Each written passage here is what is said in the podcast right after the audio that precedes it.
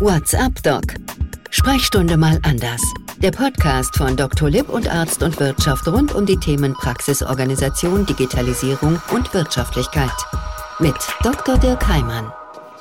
Und damit herzlich willkommen, liebe Kolleginnen und Kollegen. WhatsApp Doc Sprechstunde mal anders. Gemeinsam mit Arzt und Wirtschaft und Dr. Lipp informieren wir regelmäßig darüber, wie man den eigenen Praxisalltag vielleicht ein ganz kleines bisschen besser organisieren kann.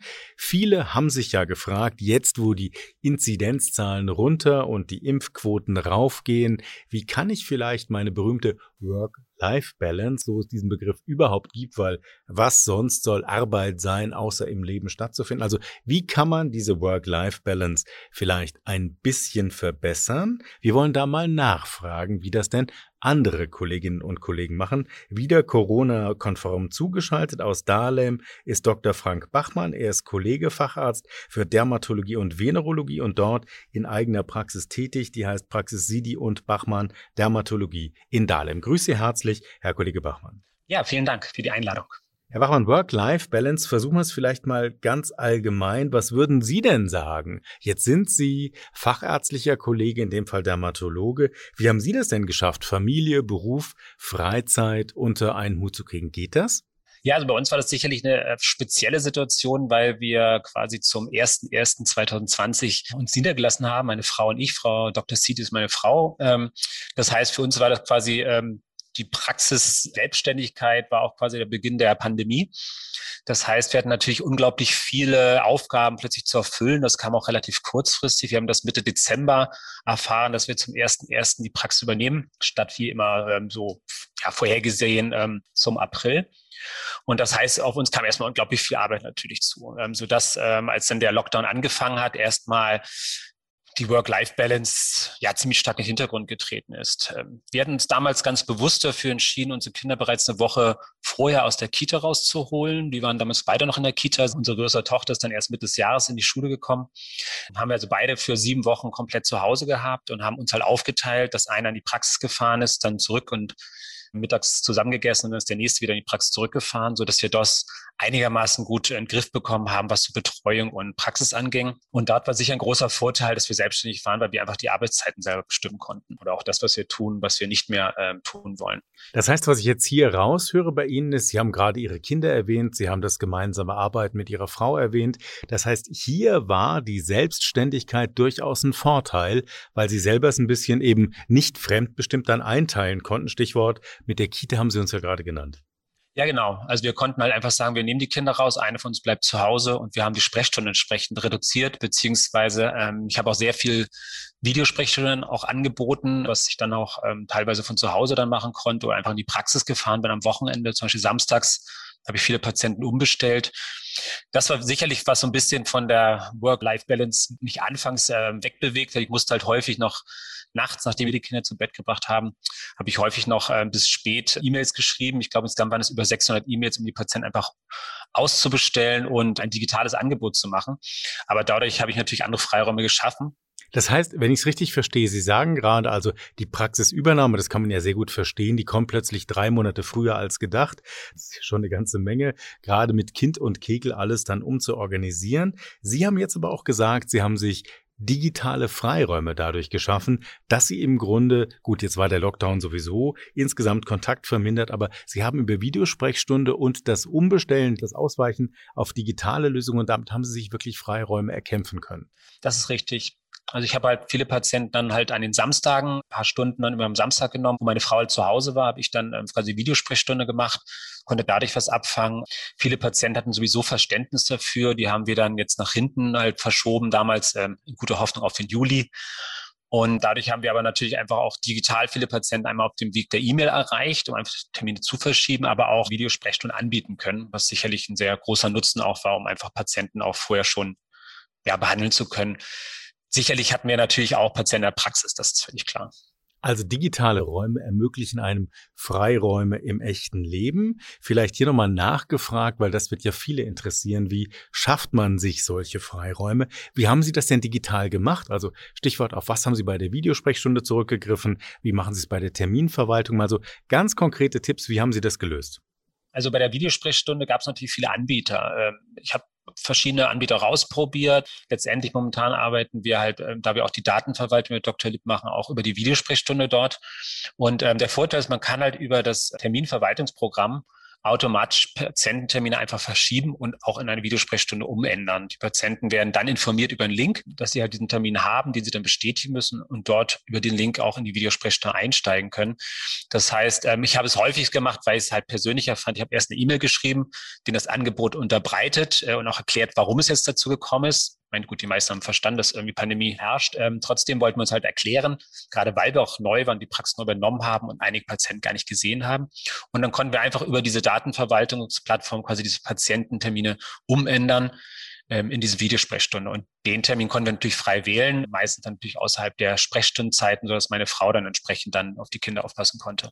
Das beantwortet gleich schon eine meiner nächsten Fragen. Sie haben dann im Grunde durch das familiäre gemeinsame Tun in der Praxis die Work-Life-Balance so ein bisschen herstellen können. Aber vielleicht nochmal konkret nachgefragt, das hat uns die Pandemie ja auch gelehrt. Diese Umstellung in Richtung des Digitalen, wie haben denn Ihre Patientinnen und Patienten das aufgenommen? Ich meine, jetzt waren Sie in der besonderen Situation, Sie haben eine Praxis übernommen, Sie haben es gerade gesagt, einige der Patientinnen und Patienten kannten Sie auch noch gar nicht, die haben dann praktisch zum ersten Mal von Ihnen auf dem digitalen Weg erfahren. Aber wie war denn so das Feedback? Haben die das angenommen?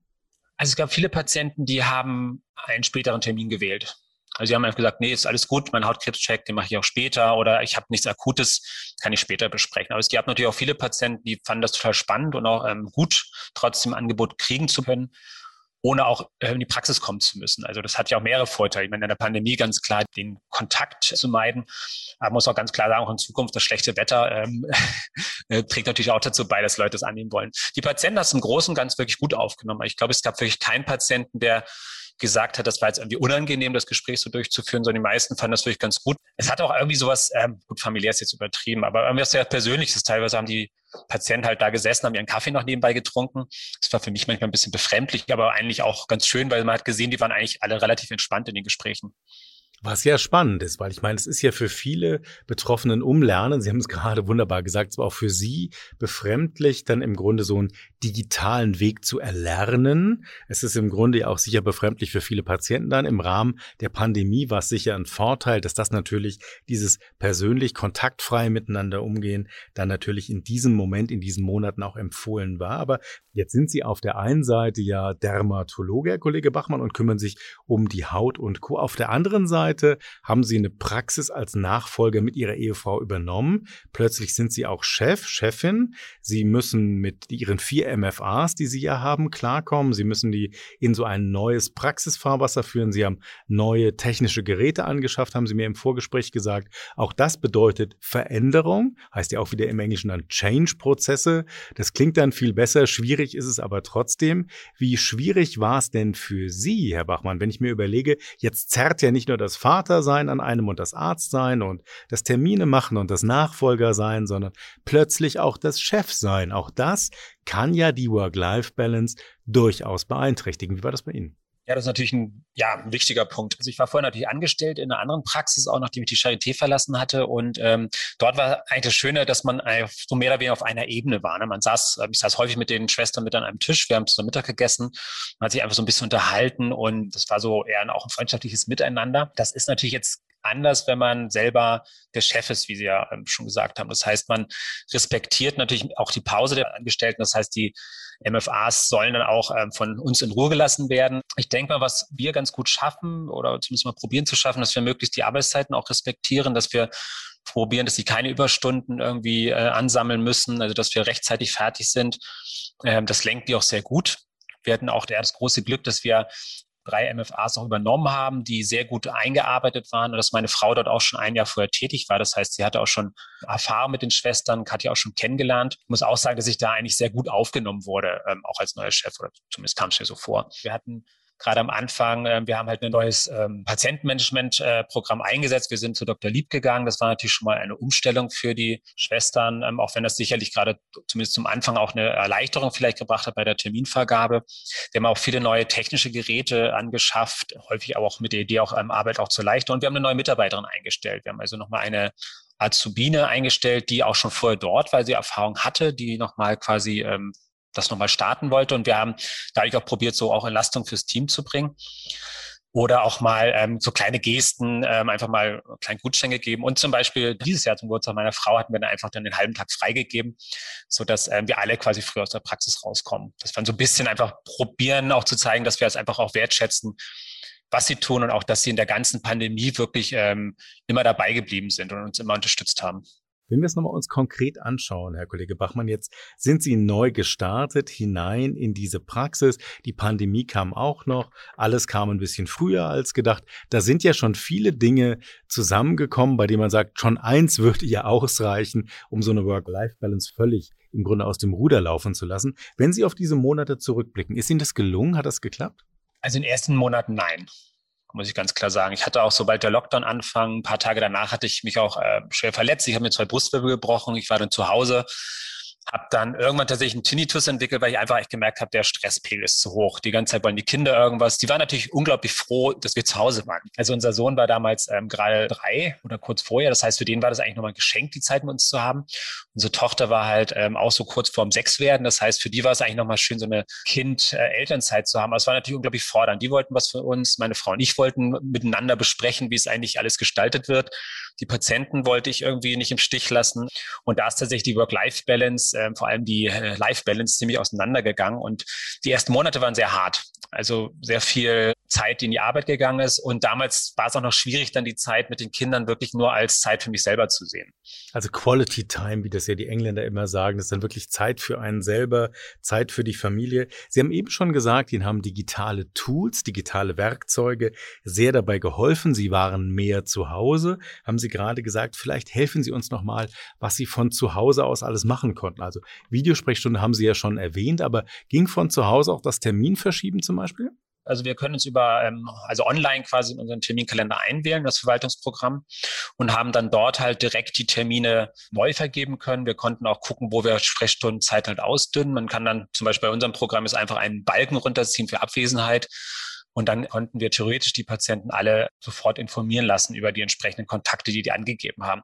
Darauf haben wir beim ersten Mal verzichtet, weil wir halt noch gar keinen Kontakt mit den Patienten hatten. Das heißt, ich wollte nicht, dass wir eine Praxis übernehmen plötzlich kommt die erste Nachricht von uns, ihr Termin wurde verschoben. Das heißt, ich habe das halt digital, aber äh, manuell per E-Mail quasi gemacht. Ich habe mir eine ja, eine Briefvorlage erschaffen, die ich sympathisch genug fand, dass man die halt verschicken kann, aber natürlich individuell an die Patienten dann mit dem Namen angepasst. Dann konnte ich von zu Hause natürlich auch überhaupt schauen, wo kann man nochmal Fenster öffnen, wo kann man auch ähm, sein Personal besser einsetzen. Wir hatten damals auch noch eine angestellte Fachärztin, ähm, die war allerdings dann auch eigentlich, ja, die war eigentlich dann auch nicht da wegen der Pandemie.